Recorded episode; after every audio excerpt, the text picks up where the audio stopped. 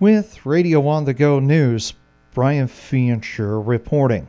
This morning about four thirty, Shell Rock soy processors reported a fire in a dust collector where they crush soybeans. No injuries reported. The fire departments from Shell Rock and Clarksville responded along with Shell Rock first responders and Butler County Emergency Management. The fire was contained to one area and the fire departments had it under control quickly after arriving on the scene.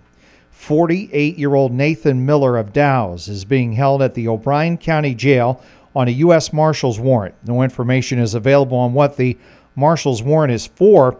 Miller is also wanted on a warrant from Franklin County for failing to appear from the original charge of forgery. Last night, the Butler County Sheriff's Department transported from Bremer County thirty-two-year-old Niall Berger of Green for driving while barred. A Saint Ansgar man who was convicted in the January sixth riots at the U S Capitol is facing new charges of invasion of privacy and interference with official acts after an incident in Clear Lake.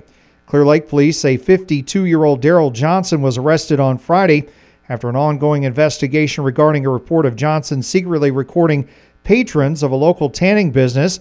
Investigators say they determined a digital recording device was placed by Johnson to intentionally record customers without their knowledge or consent. The police department's investigation remains open at this time. Johnson and his thirty-one-year-old son Daniel admitted to entering the Capitol building through a broken window and pushing through a police line once inside. Daryl Johnson was sentenced to thirty days in jail, while Daniel Johnson was sentenced to four months. A thirty-two-year-old Mason City man entered a guilty plea last week to a charge of possession of a firearm as a convicted felon. The state alleges that Reggie Isaiah Williams was involved in a shooting incident September fourth of last year in the one hundred block of tenth street Northwest in Mason City. A male victim was found after being shot several times, was taken to the hospital for treatment, and survived. Mason City police later searched a home in the nine hundred block of North Washington Avenue and found a handgun. Williams was arrested during the search. Williams is scheduled to be sentenced March twentieth, nine thirty a.m. in Cerro Gordo County District Court.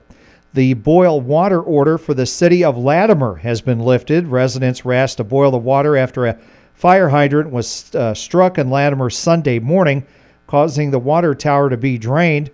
The Latimer water tower has been refilled and test results on the water samples came back showing no major problems. Again, the boil water order for Latimer has been lifted. Today, the Ackley City Council will hold a special meeting and will hold a public hearing on the city's proposed property tax levy for the fiscal year ending June thirtieth, twenty twenty-four. The Ackley Council will also consider a purchase to help with a tree removal project in the city park. The Ackley City Council special meeting today, six p.m. at the council chambers. One of the coldest temperatures reported in Iowa today, twenty-five degrees below zero at Elkader and Stanley, while it dropped to minus twenty-four at Fayette. twenty-two below zero was a low today at both Forest City and Osage. twenty-one below zero was a low for Waterloo, while minus twenty was reported at several locations, including Charles City and Clarion. Minus eighteen was a low for Mason City, minus fifteen for Iowa Falls, and minus fourteen for Hampton. And precipitation fell on eleven days this month at the Radio On The Go studios in Hampton. thirteen and a half inches of snow fell, but when melting that snow down and adding in rainfall, Hampton received two point eight six inches of precipitation.